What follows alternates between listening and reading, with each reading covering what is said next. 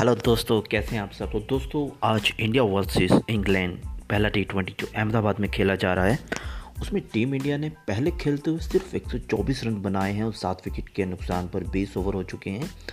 अब इंग्लैंड के सामने दोस्तों, जो टारगेट है, वो तो 125 के हर जो काफ़ी ईजी लग रहा है इंग्लैंड के लिए। लेकिन आज काफ़ी निराशा हुई, विराट कोहली नहीं चले, यहाँ पर के राहुल नहीं चले।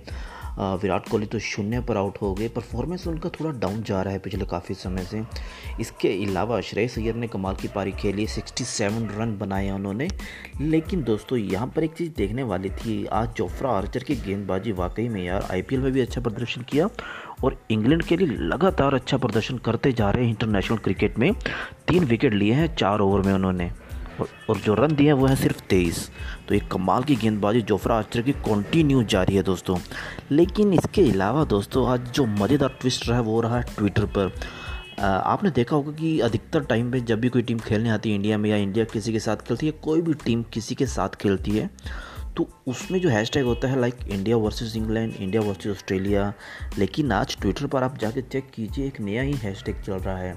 और वो हैशटैग है India versus E N D यानी कि I N D versus E N D वो सभी लोग उसी पर ही ट्वीट कर रही हैं।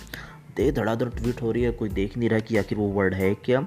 हालाँकि ई एन जी होना चाहिए था, लेकिन अब समझ नहीं आई है कि ये कौन सा ग्लिच है जो लोग इस पर लगातार ट्वीट कर रहे हैं। चलो, देखते हैं अब आगे होता क्या है। अब दूसरी इनिंग शुरू होने वाली है। उम्मीद है इंडिया की बॉलिंग अच्छी होगी, पर इंग्लैंड की जो बल्लेबाजी है, वो भी काफ़ी धमाकेदार होने वाली है। धन्यवाद।